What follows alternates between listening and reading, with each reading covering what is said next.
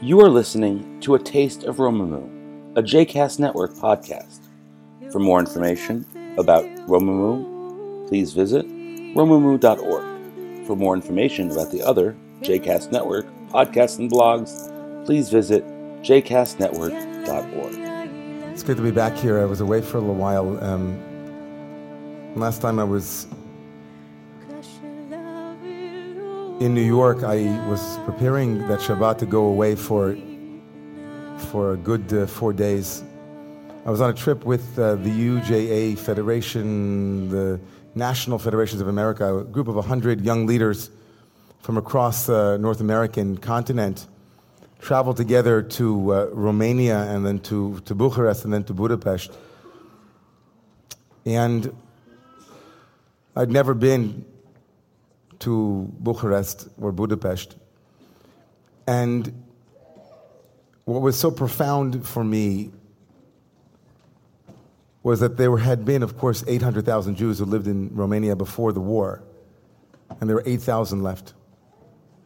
And so the first day in Romania, something that in New York I would, you know, if you, you couldn't pay me to do what we did, we went to a place uh, and there was a woman in the middle with an accordion and they played like old Jewish songs like Hava Nagila Hava Hebenu Shalom Aleichem.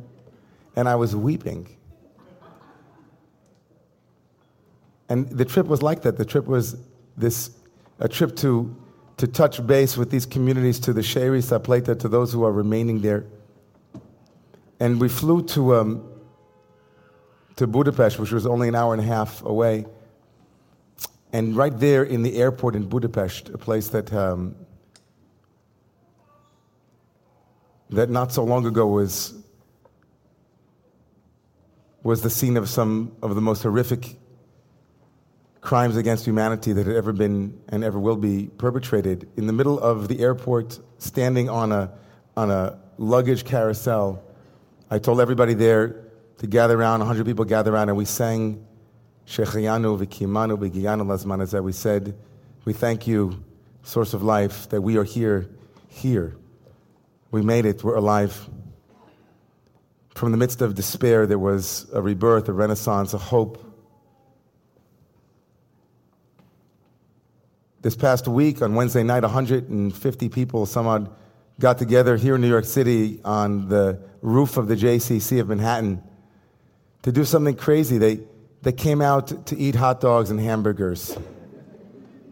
In that time honored uh, tradition of a barbecue on the 33rd day of the 49 days of counting up to Shavuot.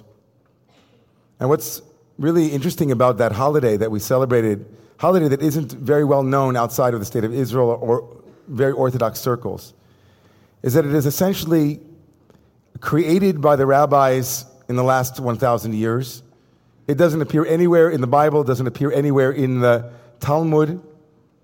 There's a holiday that takes place called Lag BaOmer. And the holiday itself is, at least what we know, is that there was some kind of plague that took place. And this Rabbi Akiva, the great rabbi of the, of the Mishnaic period, had some 24,000 students that died. And Lag BaOmer becomes the day when death stopped. And so for me, the notion that there's a day when death stopped, that there's a place in a transient, in between place like an airport where someone can stand up and say, Life has been reborn, the rebirth of life. It very much figures into tomorrow morning's reading of the Torah. The reading tomorrow morning, Parshat Emor, that will be read by our bar mitzvah boy, Oliver, is a beginning. It begins with the priest being commanded not to come into contact with death. God says to Aaron, Lenefesh lo yitama be'amav. Let no one come in contact with death if you are part of the priestly order, if you are serving in the sanctuary as a priest don't come into contact with death. And the school of Ishbitz and later in the Hasidic readings of this particular prohibition, I mentioned it this past week at the community retreat. The understanding of why a priest isn't to come in contact with death is very simple. The priest, when the priest in the rabbinic tradition would stand up and give the blessing, what's called duchening, the priest says, Asher kideshanu b'mitzvotav v'tzivanu levarech et amo Yisrael be'ahava. The priest is to serve the community from a place of love, says the Ishbitzer. The priest is the one that is in the myth of Siddhartha the Buddha, right? Siddhartha, the prince Gautama, is told not to leave, right? Not allowed to leave, says his father, not to come into contact with sickness and with death, to keep the Buddha pure from having to touch death. He's shielded. And so, in similar vein, Ishbitzer says, we don't come into contact with death as a priest. We don't come into touch with death. And the deeper meaning of that, said Rav Shlomo Carlebach, is that there have to be people in the world that hold on to hope. There have to be people in the world who don't have to confront the complexities and the nuances of life to such a degree that they might actually start believing in the cynicism of, oh, you see how the world works? That's the way the Welt, this is the way the Welt runs. The world works this way. You see, there's always going to be death, and there will always be unjust death, and there will always be death that is inexplicable and incomprehensible.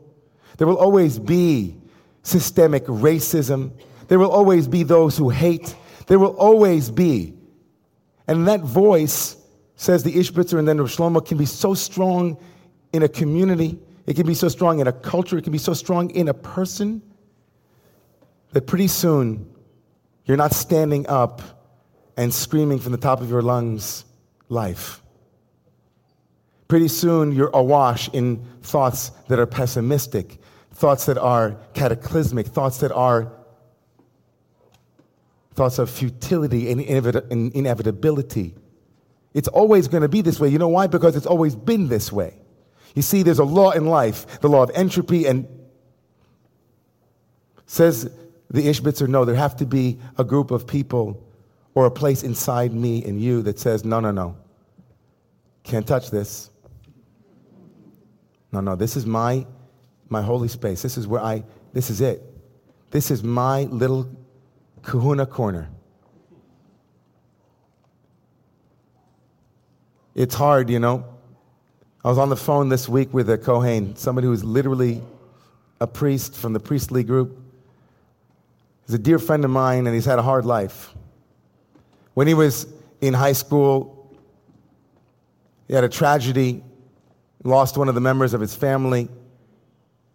And his life has been a series of these big ups and these big downs. And now, at this point in his life, he called me. He said, I'm at a, what should be a big high in my life. But I can't I can't find a way out of some particular situation that I'm in. So, all of you know friends like this. We know ourselves in these moments. People know that there was a point in my life that I spoke about on Yom Kippur five years ago that is on the CD. The, C- the sermon was titled Let Love Win. A dear friend of mine, Yoni Stadlin, whenever he's at weddings, he goes around running, goes, Love won, love won, everybody, love wins. And I told a story about how, in one of the darkest periods of my life, when I was depressed, so depressed that I couldn't get out of my room for a year, I had the good fortune of an amazing friend, my sister Amara, who had a stack of yellow uh, post its. And every morning when I opened up the door to my room, she had a little something written on there. It would be something like, Love's around the corner. The sun is shining. Where's that beautiful smile? And she would often, she'd know I, lose, I love Psalms, so she would have to, you know, Devash v'chalav, you know, she would have all these wonderful little Psalms that would be there. And every morning I would emerge from a room of, of, of, of deep sadness and there would be a moment of rebirth. And it was those strung together, those moments, 365 post its on my door that said to me, Lenefesh lo yitama be'amav. There's a part of you, David, she was saying that's a Kohen, that's a priest. It's not just a historical phenomena that has to do with, with separating people and holy people versus unholy people and all kinds of hierarchies that many of us abhor. Parts of the Bible that we don't relate to, parts that we can't get under, we don't understand them. Said, no, no, you're a Kohen. You want to serve the world in love, and right now you can't. Maybe you've been touched by that place. Maybe you're too confused. Maybe you can't get up.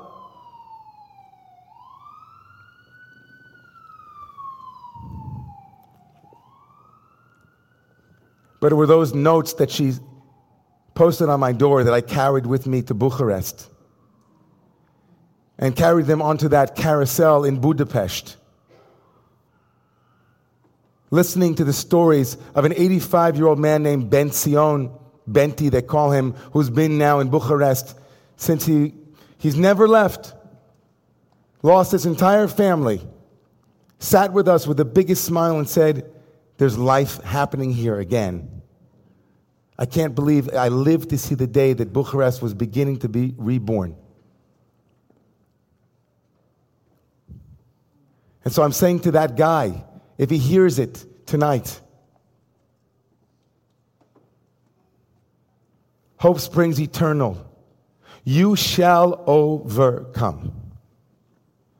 And the key word in that song, everyone, that song that was sung in April so many years ago and became the theme song, the anthem song of a movement that would change the nature of what it was to be here in this country and continue to change.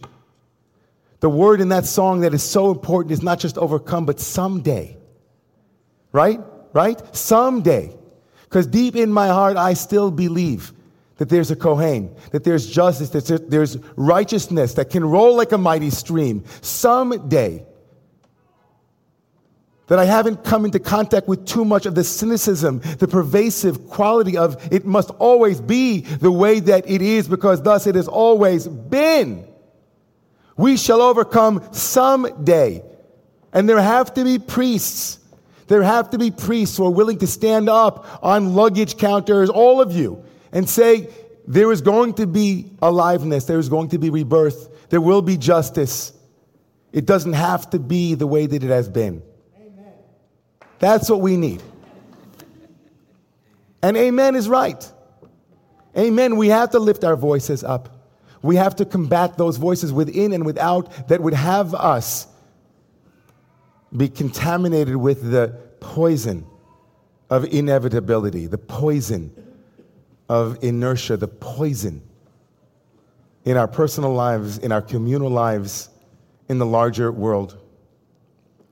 So, back to that party Wednesday night. There was a heretic.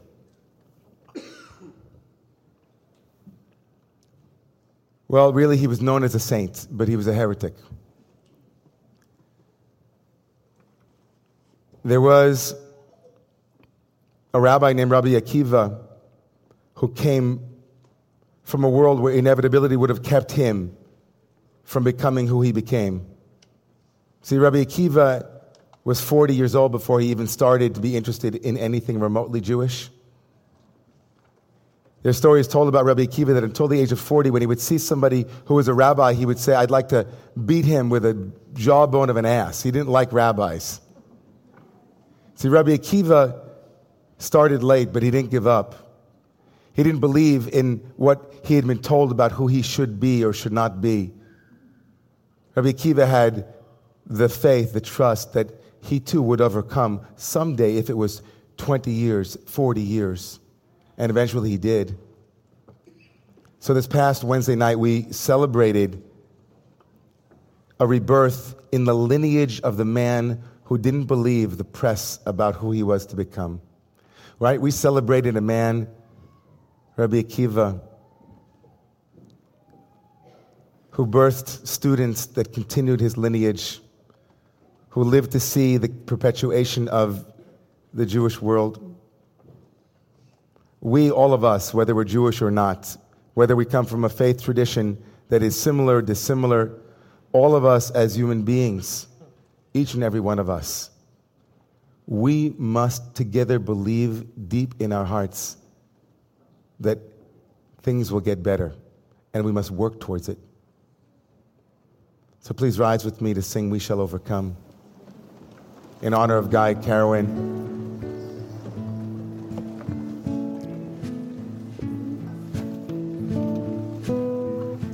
Community of priests, Mamlechet Kohanim, we shall overcome.